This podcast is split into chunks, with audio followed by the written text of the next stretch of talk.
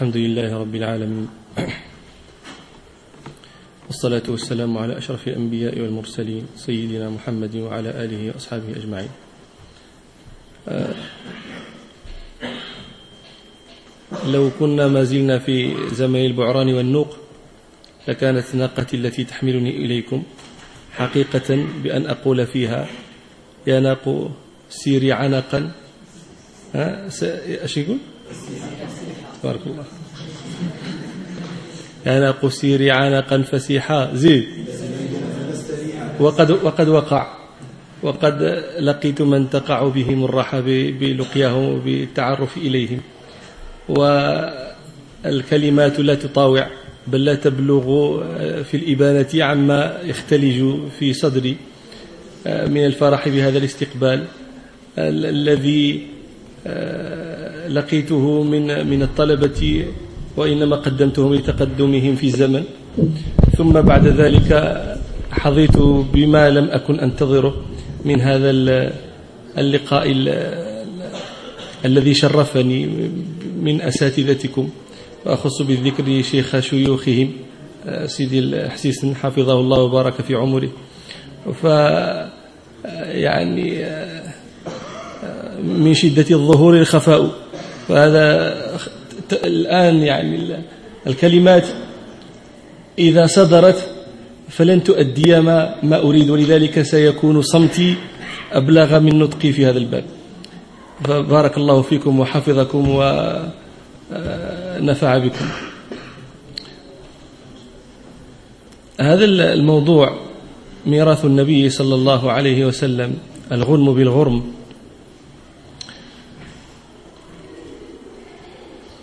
في تقديري أن الطلبة يحتاجون إليه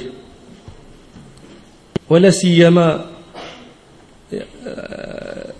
للجزء الثاني منه. أعني الغنم بالغرم فإنهم لا يقدرونه قدره. روى الطبراني في معجمه الأوسط عن أبي هريرة رضي الله عنه أنه أتى السوق فقال لأهل السوق يا أهل السوق ما أعجزكم؟ قالوا وما ذاك يا أبا هريرة؟ قال هذا ميراث النبي صلى الله عليه وسلم يقسم في المسجد وأنتم ها هنا. فانطلقوا ومكث أبو هريرة مكانه ينتظر رجوعهم. فذهبوا إلى المسجد ثم رجعوا. فقالوا يا أبا هريرة قال ما لكم؟ قالوا ما وجدنا شيئا يقسم. قال وما وجدتم أحدا في المسجد؟ قالوا بلى. وجدنا قوما يصلون وقوما يقرؤون القرآن وقوما يتذاكرون الحلال والحرام. قال ويحكم ذاك ميراث محمد صلى الله عليه وسلم. وأنتم تحفظون الطلبة يحفظون الحديث السنن الذي رواه الإمام أحمد وأبو داود والترمذي وابن ماجه. أن أن رسول الله صلى الله عليه وسلم قال فيه وإن العلماء ورثة الأنبياء. وإن الأنبياء لم يورثوا دينارا ولا درهما ورثوا العلم فمن أخذه أخذ بحظ وافر. ولا شرف من ولا رتبة أعظم من رتبة النبوة. فلا شرف أعظم من شرف ورثها وهذا الشرف دل عليه النقل كما دل عليه العقل. دل عليه السمع من كتاب ربنا ومن سنة نبينا. قال ربنا شهد الله أنه لا إله إلا هو والملائكة وأولو العلم قائما بالقسط وكفى بهذا شرفا لأولي العلم أن ثلث الله بهم في استشهادهم على أعظم قول في الكون وهو قول لا إله إلا الله. قال ربنا وقل رب زدني علما. فلم يأمر نبيه بالاستزادة من شيء من أشياء الدنيا إلا من العلم. قال ربنا وقال الذين أوتوا العلم في قضية قارون المعروفة وقال الذين أوتوا العلم ويلكم ثواب الله خير لمن آمن وعمل صالحا. فذكر ربنا وبين أنه لم لا يعلم أو لا يعلم قدر الآخرة حق علمها إلا الذين أوتوا العلم. قال ربنا وتلك الأمثال نضربها للناس وما يعقلها إلا العالمون. فبين ربنا أنه لا يتأهل لفهم كتابه إلى العالمون. قال ربنا في قصة سليمان لما أمر الملأ عنده بأن يأتوه بعرش الملكة. قال الذي عنده علم من الكتاب أنا آتيك به قبل أن يرتد إليك طرفك. فبين ربنا أنه لم يقتدر على ذلك إلا بالعلم. إلى غير ذلك من الآيات الكثيرة الدالة على فضل هذا المطلوب وأنه أعظم مطلوب. قال ربنا يرفع الله الذين آمنوا منكم والذين أوتوا العلم درجات. هذه الآية كان لها مصداق عظيم جدا في واقع الناس. يرفع الله الذين آمنوا منكم والذين أوتوا العلم درجات روى البخاري. النافع بن الحارث أنه وكان واليا لعمر على مكة. فجاء عمر رضي الله عنه يريد زيارة مكة فخرج إليه واليها يستقبله فلقيه بعسفان. فقال له عمر من استخلفت على أهل الوادي؟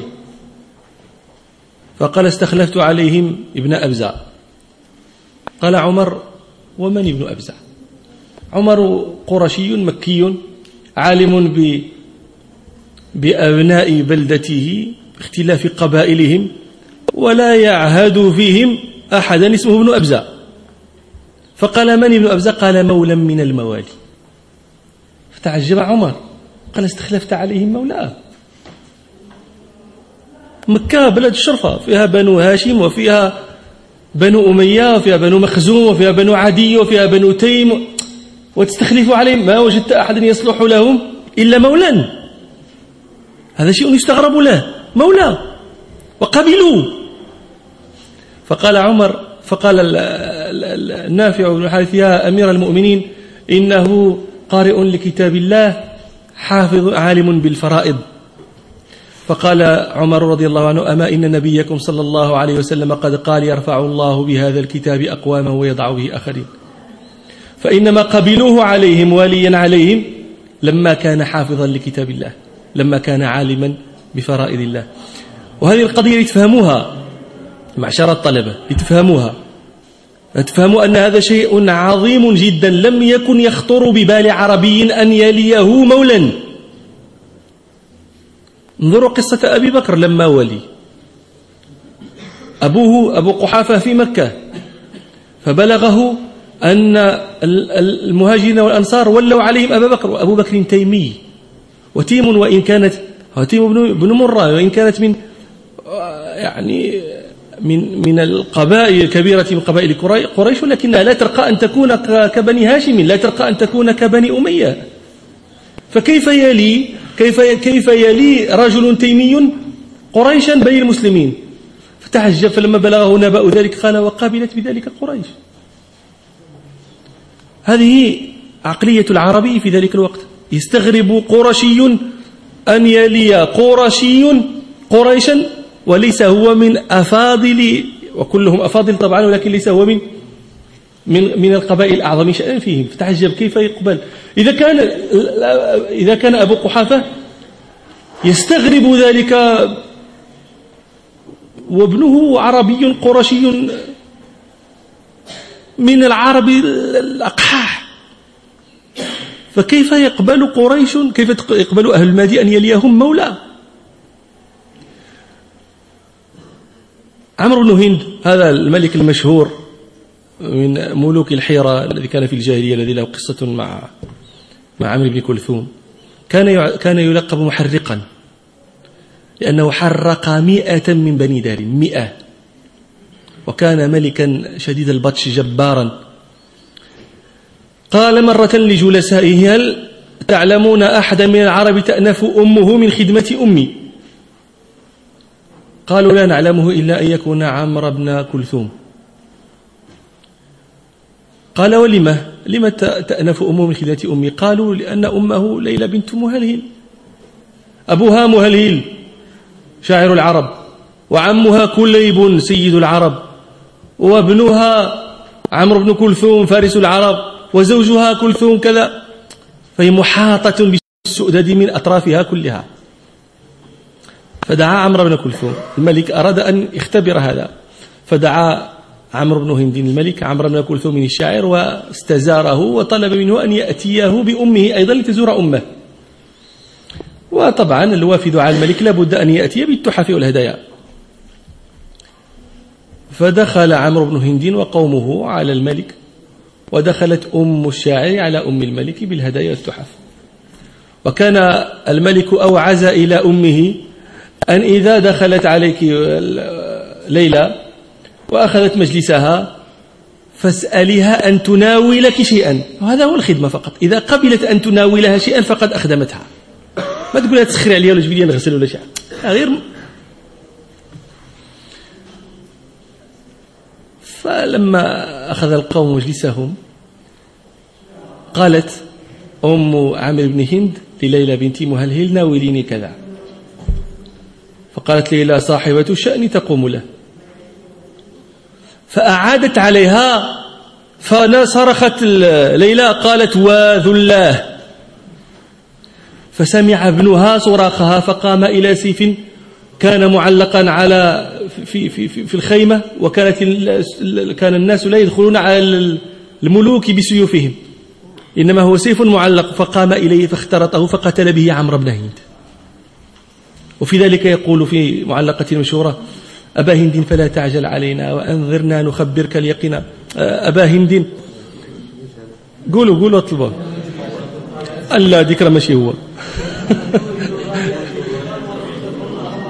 وأيام لنا غر طوال عصينا الملك فيها أن ندينا بأي مشيئة عمر بن هند تطيع بنا الوشاة وتزدرينا بأي, عش... بأي مشيئة عمر بن هند نكون لقيلكم فيها قطينا بأي مشيئة عمر بن هند ترى أنا نكون الأرذلين. تهددنا وأوعدنا رويدا متى كنا لأمك مقتوينا فإن, يق فإن قناتنا يا عمرو أعيت على الأعداء قبلك أن تلينا إذا عض الثقاف بها اشمأزت وولتهم عشوزنة زبون إلى آخر القصيدة. عربي يأنف من خدمة ملك. وهل قصة كليب لما قتله لما قتله جساس إلا مثل هذا. قضية الأنفة. أنفة. هذا هذا العربي هو هذا. كيف يصير بعد ذلك هذا العربي يقبل أن يليه مولا؟ بعد أن كان يأنف أن يليه ملك. بسبب العلم.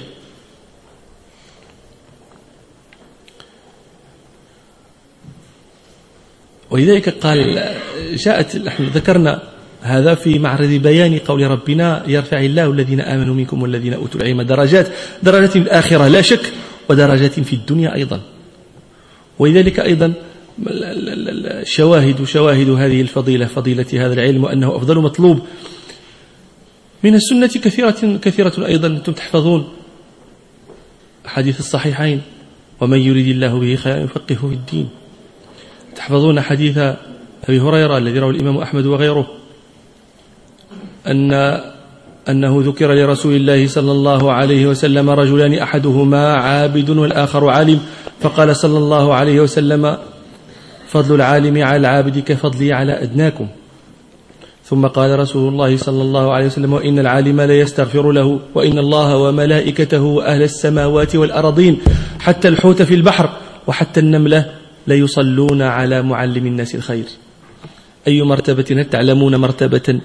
أعظم من مرتبة الذي تشتغل ملائكة السماوات والأرض بالاستغفار له. ونائم ويستغفر له ويأكل ويستغفر له ويأتي حاجته ويستغفر له. هل تعلمون أحدا يفعل به مثل هذا؟ وهل هذا إلا دليل عظيم على شرف هذا المطلوب؟ هذا متعلما فكيف به عالما معلما؟ النبي صلى الله عليه وسلم يقول في الحديث الذي رواه الترمذي عن أبي هريرة أن رسول الله صلى الله عليه وسلم قال الدنيا ملعونة ملعون ما فيها إلا ذكر الله وما والاه وعالما أو عالما ومتعلما.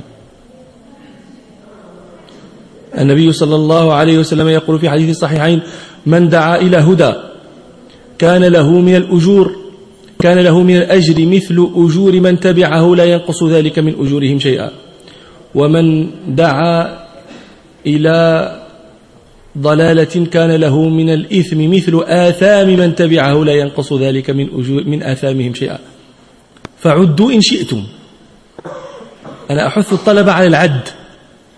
الإنسان يعلم شيئا من الخير فيتلقفه عنه الناس ويعلمونه وينتشر ذلك فليعد. ثم إذا عد فليعد الحسنة بعشر أمثالها إلى سبعمائة ضعف إلى أضعاف مضاعفة لا يعلم أو لا يعلم حصرها إلا الله تعالى.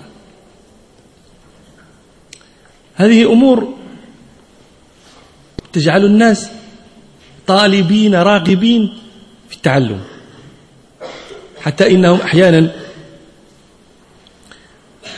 آه، يستبقون العلم. فيصلون يتوهمون أنهم وصلوه ولم يصلوا إليه بعد. وما هذا إلا شدة الشغف. أن يتدثروا بتثاره ويتزووا بزيه هذه المنزلة التي كثر خطابها. نحن قلنا في عنوان هذه الكلمة الغنم بالغرم. الغنم بالغرم هذه قاعدة عند الفقهاء يعرفونها. القضية إذا اشتد الغنم فيها عظم الخطر فيها. الناس لا تنظر إلى جهة الخطورة في هذا والطلبة ينبغي أن ينظروا إلى هذه الجهة. ينظرون إلى شرف العلم وإلى عزة القعساء التي يتبوأها العلماء. ولكن لا ينظرون إلى الغرر العظيم الذي فيه. غرر المخاطرة. أنتم تعلمون حديث الصحيحين في الثلاثة الذين توقد بهم النار ومنهم ذلك الذي قرأ القرآن. فيوقفه الله بين يديه فيعرفه نعمه فيعرفها فيقول, فيقول له ماذا عملت فيها؟ فيقول أي ربي قرأت القرآن فيك وأقرأته فيك؟ فيقول الله لو كذبت. حافظ القرآن وقرأه وأقرأه. التكذيب على أي شيء سلط؟ ما محل التكذيب هنا في قول ألم يقرأه؟ بلى. ألم يقرئه؟ بلى. لكنه قال قرأته فيك. محل التكذيب هو فيك. قرأته فيك وأقرأته فيك. قال لي الله كذبت. إنما قرأت ويثبت له أنه قرأ. إنما قرأت ليقال قارئ وقد قيل. توقد بهم النار. الغنم بالغرم روى الترمذي عن أبي هريرة رضي الله عنه أن رسول الله صلى الله عليه وسلم قال من تعلم علما مما يبتغى به وجه الله عز وجل لا لا يتعلمه إلا ليصيب به عرضا من الدنيا لم يجد عرف الجنة يوم القيامة. عرفها ريحها. لم يجد. ألسنا نرى ذلك في واقع الشباب اليوم؟ بلى. لماذا تتعلم؟ يقول يجب أن أتعلم شيئا لأحدث الناس لأكلم الناس لأنصح الناس. ما أقامك ربك هذا المقام. كان مالك رحمه الله يقول تعلمت هذا العلم لنفسي وكذلك كان الناس. هذه كلمة حقيق أن تكتب وتجعل في مرمى بصر كل أحد. إذا أراد إذا, إذا, أخذ مضجعه ففتح عينه وجدها مكتوبة أمام عينيه في الجدار. تعلمت هذا العلم لنفسي.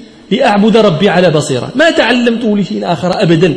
ثم لا يقول إن ذلك كان حاله هو فقط وإنما كان ذلك حال الناس جميعا. كل من تعلم علما إنما يتعلم لنفسه. وكان الله ينشر علمهم وينفع بعلومهم عباد الله. لما صار العلم يتعلم لتنصح به وللأغراض التي ترونها ما انتفع الناصح ولا المنصوح. روى الترمذي عن كعب بن مالك رضي الله عنه أن رسول الله صلى الله عليه وسلم قال من طلب علما من طلب العلم ليباري به العلماء أو يجاري به السفهاء ويصرف وجوه الناس إليه أدخله الله النار. ألسنا نعرف هذا اليوم؟ هذه الثلاث متحققة. لا يجادل في هذا إلا منكر للقطعيات المرئيات المبصرات المحسوسات. ليباري به العلماء وليماري به السفهاء وليصرف وجوه الناس إليه فيقولوا ذاك ذاك. النبي صلى الله عليه وسلم يقول من فعل من طلب العلم لهذا لهذه الأمور أدخله الله النار. الرجال أحسن لك الرجال أحسن لك تبيع وتشري ولا تغش المسلمين تدخل الجنة. أليس المراد هو الجنة؟ هذا هو المراد. روى ابن ماجه عن جابر بن عبد الله رضي الله عنهما أن رسول الله صلى الله عليه وسلم قال لا تطلبوا العلم لتباهوا به العلماء ولا تماروا به السفهاء ولا تخيروا به المجالس فمن فعل ذلك فالنار النار. الغنم بالغرم. ألستم ترون هذا الآن؟ يدخل الطالب الشاب. أجلسوه في صدر المجلس. جلسوا لا بلاصتو هذا. وإذا لم يقم أو يقعد في صدر المجلس بحيث الأنذار مصروفة إليه فإنه يجد في نفسه. هذا إنسان يريد الله بما فعل بما طلب بما قرأ بما تعلم.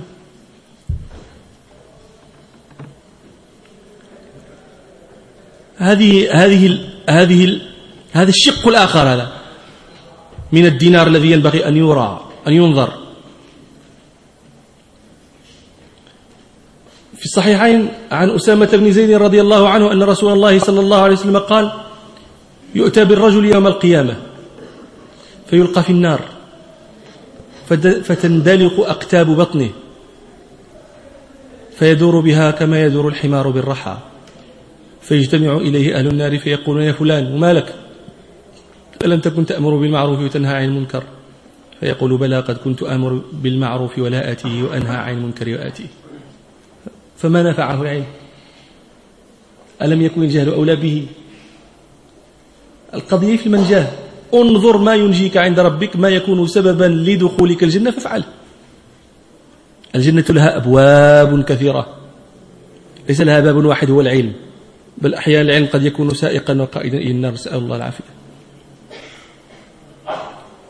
وفي الصحيحين هذا في حديث المعراج أن رسول الله صلى الله عليه وسلم قال رأيت ورأيت أقواما تقرض شفاههم بمقارض من نار. فقلت يا جبريل من هؤلاء؟ قال هؤلاء خطباء أمتك الذين يقولون ما لا يفعلون. تقرؤون كتاب الله؟ كبر مقتا عند الله أن تقولوا ما لا تفعلون.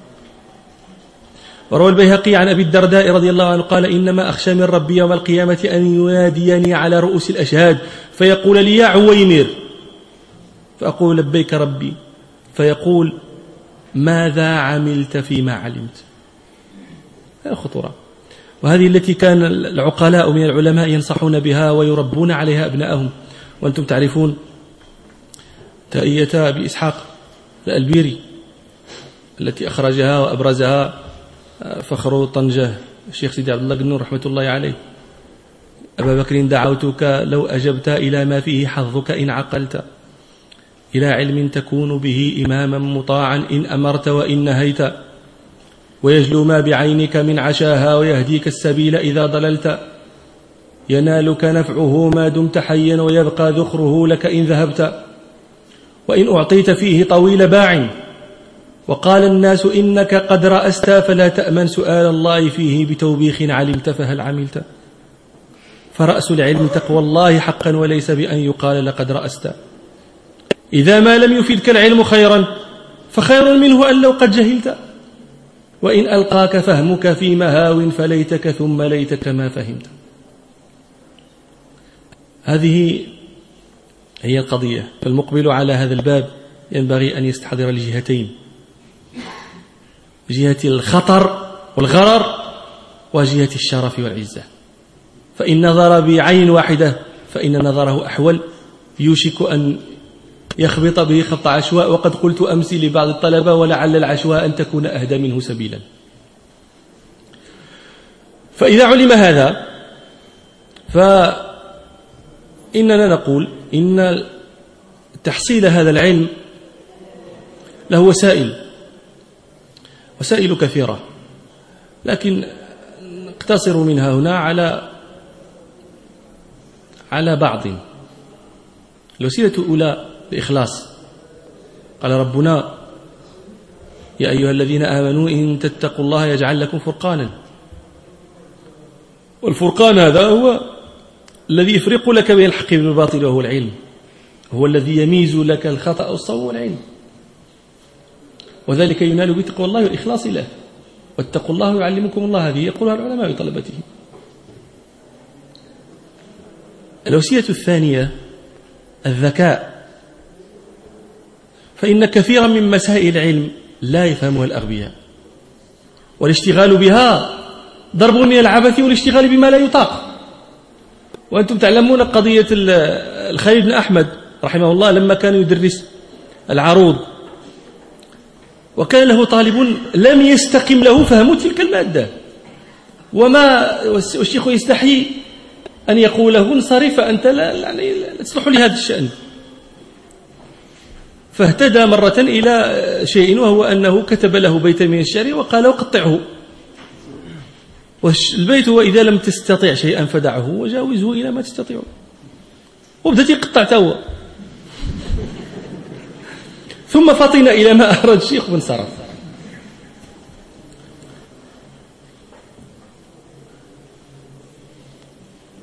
أبو العلاء المعري يقول فأرى العنقاء تكبر أن تصادع فعاند من تطيق له عنادا. إذا كنت لا تطيق هذا الباب فانصرف عنه وانظر ما تنتفع به وتنتفع وتنفع أمة المسلمين به. مصطفى صادق الرافعي رحمة الله عليه يذكر قضية عجيبة عن أزهري حامق وسبب جنونه أنه كان يعني كعادة الأزهر في في ذلك في في ذلك الزمن كان الطالب يحفظون المتون وكان ذلك الأزهري حفاظا للمتون إلى أن صادف متنا كلما حفظه نسيه فيعيد حفظه فينساه فيعيد حفظه فينساه إلى أن جن. وخرج من الأزهر وترك اللدى وصار صار يدور في في طرق الإسكندرية مع واحد.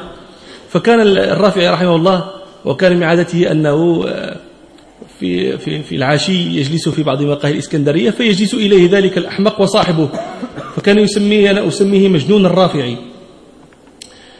هذا المجنون كان يعني الغريب أنه لا يتكلم كلاما مسلسلا مرتبا لكن إذا ذكر فيما يسمع شيء مما يحفظ قالوا مما كنا نحفظ كذا وكذا ويصغر المتن.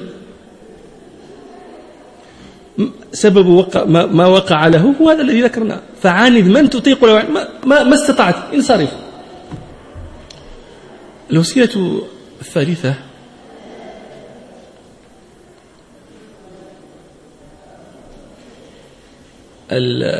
الحفظ. العلم لا لا ينال إلا بالحفظ. وإنما سبق السابقون لما حفظوا.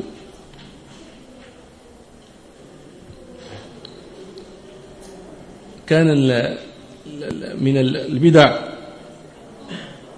التي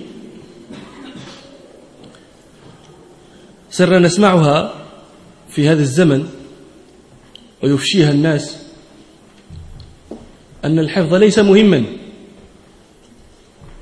وإنما المهم هو أن تعرف كيف تتهدى وتتأتى للعلم.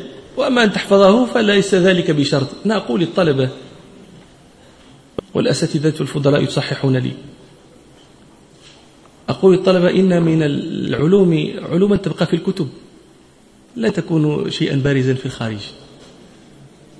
عندما يذكر الأصوليون أن حفظ القرآن ليس شرطا في شروط المجتهد وإنما يكفيه أن يعرف آية الأحكام بل لا يشترط أن يحفظها أيضا فإذا عرف مظانها فذلك كاف له هذا شيء يعني يذكره الأصوليون ومعروف تعرفه الطلبة أيضا. لكن هل علمتم قط عالما كانت أمة المسلمين تدين الله بأقواله؟ لا يحفظ القرآن. وبلغ مرتبة الاجتهاد ولا يحفظ القرآن. إيش كنت يدير تبلغ مرتبة الاجتهاد؟ فهذا كلام يذكر في الكتب لكن له لا مصداق له في واقع الناس. فعندما يأتي الآن إنسان. ويقول ليس عليكم أن تحفظوا القرآن. ما تحفظوش يا سيدي. هذه غريبة جدا. ويشتد استغرابي. عندما يكون هذا الإنسان ممن يظهر عليه سمت المسلمين الصالحين الملتزمين. فيكون بعض العوام أشد تعظيما لكتاب الله منه. مرة واحد في في في الرباط بلغني أنه كان يقول مثل هذا. فقلت وعجبا له. أترى الناس مزدحمين على أبواب المساجد والكتاتيب. كلهم يريد حفظ القرآن.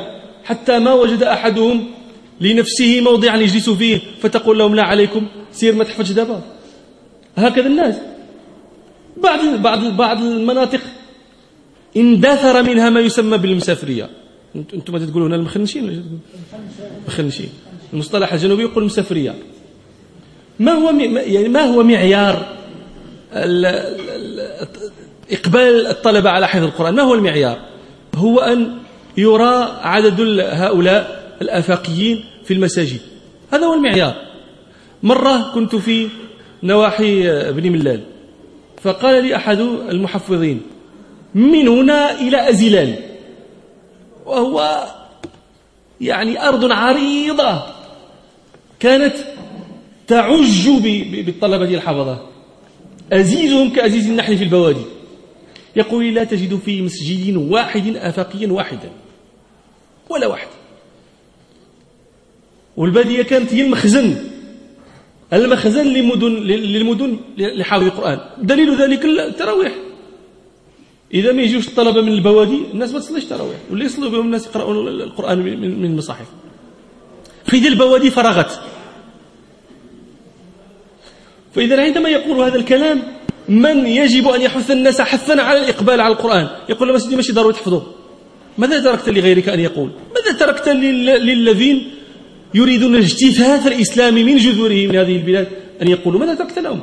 ورحمة الله على شيخ مصطفى النجار. يقول في قصيدة له أخي ما لصوت الدين أصبح خافتا وما لمجال الدين أصبح ذاويا وما لأيادي السوء تهدم صرحه وتجتث ما قد كان بالأمس بانيا. تجتثه من جذوره تحيد تقاش لا ينبت مرة أخرى. فهذا شيء الحفظ. هذا لا بد منه. الوسيلة الرابعة العمل العمل بذلك المحفوظ. قد روى ابن عبد البر في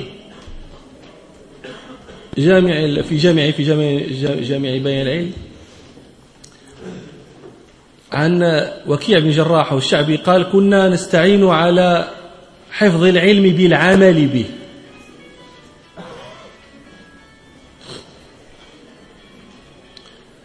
وأخرج البخاري تعليقا عن ابن عون قال ثلاث أحبهن لنفسي وأحبهن لإخواني.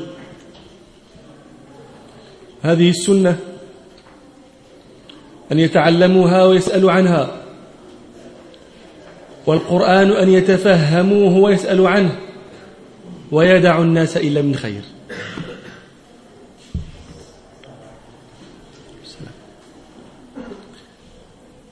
ويعني أنتم تعلمون هذا تحفظون طلبة يحفظون قول بن وردي في ازدياد العلم إرغام العدا وجمال العلم إصلاح العمل. الوسيلة الخامسة علو الهمة. يعني علو الهمة هو الذي بسببه يصبر الإنسان على المشاق. أما إذا كان الإنسان همته دنية فإنه يشتغل بما يشتغل به أدنياء أبناء الدنيا من الرغبة في حصول المال وإنفاقه في ملذات الفقهاء عندنا يحفظون تلاميذهم. تلك ذلك ذينك البيتين مشهورين قالت مسائل سحنون لقارئها لن تبلغ العلم حتى تلعق الصابرة. لا يبلغ العلم بطال ولا كسل ولا ملول ولا من يألف البشر.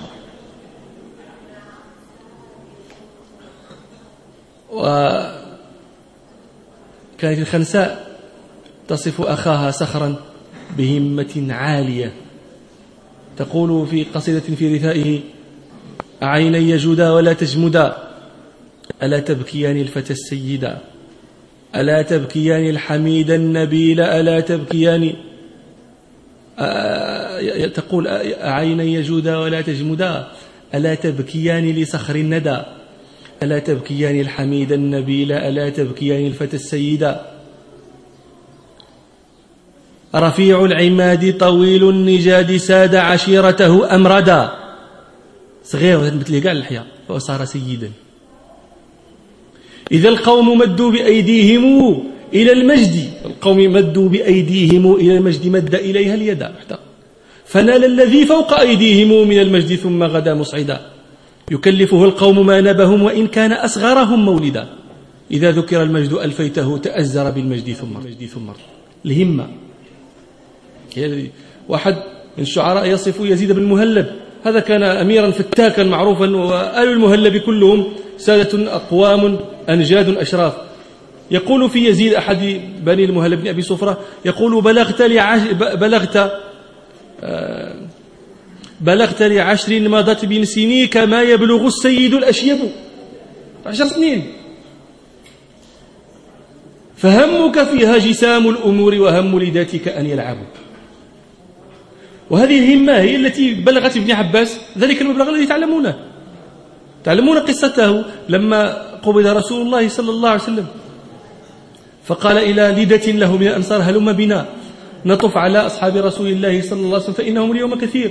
فقال الآخر وعجبا لك يا ابن عباس أترى الناس يحتاجوننا وفيهم من فيهم من أصحاب النبي صلى الله عليه وسلم؟ قال فتركت ذلك. هذه القضية الآن الفرق بيننا وبين من تقدمنا. أنك أنهم إذا وجدوا من يثبطهم و و ويبطئهم تركوه ومضوا. وإذا وجدنا من يفعل بذلك من يفعل ذلك بنا بطأنا وعجزنا وثبطنا. قال فتركت ذلك. وكان يطوف على أصحاب النبي صلى الله عليه وسلم وقال إن كان لا يبلغني الحديث عن الرجل فآتيه في القائلة. فيقول هو قائل فأنتظر على عتبة بيته. إلى أن يخرج فيقول يا ابن عم رسول الله لا هلا آه، بعثت إلي فآتيك. فيقول أنا أحق أن آتيك. وما زال على ذلك حتى كان من ابن عباس رضي الله عنه ما كان. فكان الفتى الأنصاري يقول كان ذلك الفتى القرشي أعقل مني. بلغت هذه الهمة بن عباس أنه كان من أهل مجلس عمر. أنتم تعرفون البخاري الحديث الذي أخرجه البخاري عن ابن عباس رضي الله عنه أنه قال كان عمر يدخل يدخلني مع أشياخ بدر. هي عجيبة جدا جدا. فتى في الخامسة عشرة من عمره أو السادسة أو الرابعة هذا هذا. ويدخل مع أشياخ بدر أصحاب الخمسين والستين الذين بيضت مفارقهم في الإسلام. ويقول الرأي كما يقولون. هذه عجيبة جدا. ما الذي أوصله هذه المواصل؟ دعوة النبي صلى الله عليه وسلم قطعا لا شك. ولكن السبل التي وفق إليها في طلب العلم الهمة العالية جدا. فكانوا يقولون لعمر كيف تدخل هذا الفتى معنا ولنا أبناء مثله؟ فكان يقول لهم إنه ممن قد علمتم. وكانوا لا يقتنعون بذلك.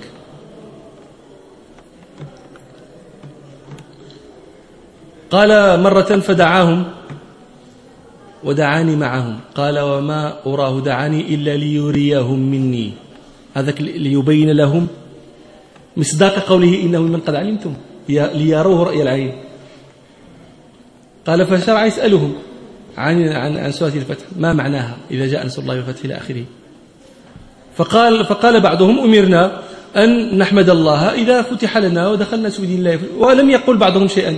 ثم التفت إلى ابن عباس وقال وكذلك تقول يا ابن عباس؟ قال لا. قال فكيف تقول؟ قال هو أجل رسول الله صلى الله عليه وسلم نعي إليه. إذا جاء نصر الله والفتح فتح مكة فذلك علامة أجلك. فسبح بحمد ربك واستغفره إنه كان توابا. فقال عمر لابن عباس أمام الملأ من أشياخ بدر ما أعلم منها إلا ما تعلم. أبلغهم القضية. سبب ذلك كله الهمة العالية. وأحيانا هذه الهمة تحتاج إلى ذكاء. إحنا قلنا الذكاء نحن ربطناه فقط بفهم المسائل ولكن أحيانا الذكاء يأتي حتى في حسن التأتي مع الذين تأخذ عنهم. إمام مالك تعرفون أنه من تلامذة نافع مولى بن عمر. ونافع هذا كانت فيه حدة مشهور فيه حدة في خلقه. إذا لم تصبر وابن أبي أويس هذا ما صبر على نافع. قال ما صبرت؟ وصبر غيره فانتفع به ولم أنتفع. ويقصد بغيره الإمام مالكا. لما رأى من حدة نافع ما رأى قال ما أصنع بهذا العبد؟ إيش بغى يكون قاعد شوف حاله. والله ما ضر ذلك نافعا.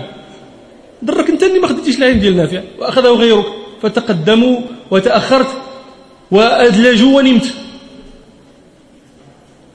ماذا كان يصنع الإمام مالك؟ ونافع ما تعرف مالك ولا ولا ولا, ابن أبي أويس ولا شي واحد. كل شيء عنده بحال بحال حده مع الجميع. فماذا كان يصنع مالك؟ كان يجلس أمام بيت نافع. حتى إذا خرج نافع قال الإمام مالك السلام عليكم ولا يكلمون لا يكلمون يسألون. الآخر يجيب تحية يردها. ثم يماشيه مدة حتى إذا دنا من المسجد. يقول الإمام مالك, مالك لنافع كيف قال؟ يعني كيف حديث كذا وكذا؟ فيحدث بحديث وينصرف ما يزيد ما كذا. هذا وما يصل يعني يقولون كان عندكم واحد واحد العبارة يقولون الاختراع وليد الحاجة. هذا من اختراع. الذي سببه الحاجة. الحاجة إلى الطلب وهذا وما دافع ذلك كله إلا هذه الهمة العالية. والوسيلة التي أختم بها هي المذاكرة. مذاكرة العلم. مما كان يقول الناس. فهم سطرين كانوا يقولون فهم سطرين خير من حفظ وقرين. أيوه. ها ومذاكرة اثنين خير من هاتين. وهذا هذا صحيح. أنتم تعرفون قصة الزهري مع أمته. كان إذا طاف على على شيوخه يرجع ليلا فيجد أمة له نائمة فيوقظها. ويقول لها حدثني فلان بكذا. يا نعسة ولا تنتفع بما تقول. يقول لها حدثني فلان بكذا وحدثني فلان. فتصبر ساعة ثم تتجر وتقول ما لي ولهذا. خلي الناس فيقول لها قد علمت أنك لا تنتفعين به ولكن سمعت شيئا فأحببت أن أذاكر به. أنا أذكر مرة أنه وقع لي ما يشبه هذا مع بنت أختي كانت صغيرة. وكنت يوما أسمع لها ألفية العراقي. ولا سيوطي ما بقيتش عاقل على كل حال جلستها فوق واحد الحائط صغير تنقول لها. وهي هكذا تشخص إلي بعينيها الصغيرتين فلما طال بها ذلك قالت وبارك عليا وقول لبابا. هذه المذاكرة المتكلمون في أيام العرب وأخبارهم وسيرهم يذكرون قضية قصة عامر بن الضارب العدواني وهذه يأخذها عنهم الفقهاء لما يتحدثون عن الفرائض. عامر بن الضارب العدواني كان أحد حكماء العرب الذين إليهم التقاضي وكانوا إذا أعضل بالعرب معضلة أتوه فما حكم فيها انتهوا إلى حكمه فيه. فأتوه أتاه مرة جمع عظيم من الناس في قضية أتوه بخنثى. معه أكرمكم الله آلة ذكر وآلة أنثى. يريدون أن يبين لهم ميراثه. فقال دعوني حتى أنظر فيها فوالله ما نزل بي مثلها أبدا. القضية أنه لما قال لهم دعوني فإنه استضافهم. والعربي السؤدد عنده أن يطعم ويسقي. وليس السؤدد عنده أن يجمع. فكان لما أضافهم يذبح لهم في كل صباح وكل عشية والناس كثير. وسيفني إبله. وكانت له جارية يقال لها سخيلة. وكانت تريح تذهب تسرح غنمه فتغدو بها وتريح بها. فإذا سرحت في الصباح تأخرت حتى يسبقها الناس. فيقول لها صبحت يا سخيل. تأخرت حتى سبقك الناس إلى المراعي. فإذا رجعت ليلا راحت تأخرت. فيقول لها مسيت يا سخيل؟ وهو معها دائما. صبحت يا سخيل مسيت يا سخيل؟ دائما يلومها. وسخيل ترى أن أن الغنم ستفنى. فقالت له مرة ويحك ما لك؟ فقالها شيء هذا شيء ليس من شأنك. فكررت عليه مرة فقال لعلي أخبرها فيكون عندها شيء. فقالت قال لها قد نزل بي كذا وكذا وله آلة ذكر وآلة أنثى وما أدري أقسم له قسمة ذكر أو قسمة أنثى. فقالت ويحك لا أبالك أتبع المال المبال أقعده فإن بال من آلة الذكر فهو ذكر وإن بال من آلة الأنثى فهو أنثى. فقال لها فرجتها والله يا سخيل مسي بعدها أو صبحي. فما أتى بها إلى المذاكرة.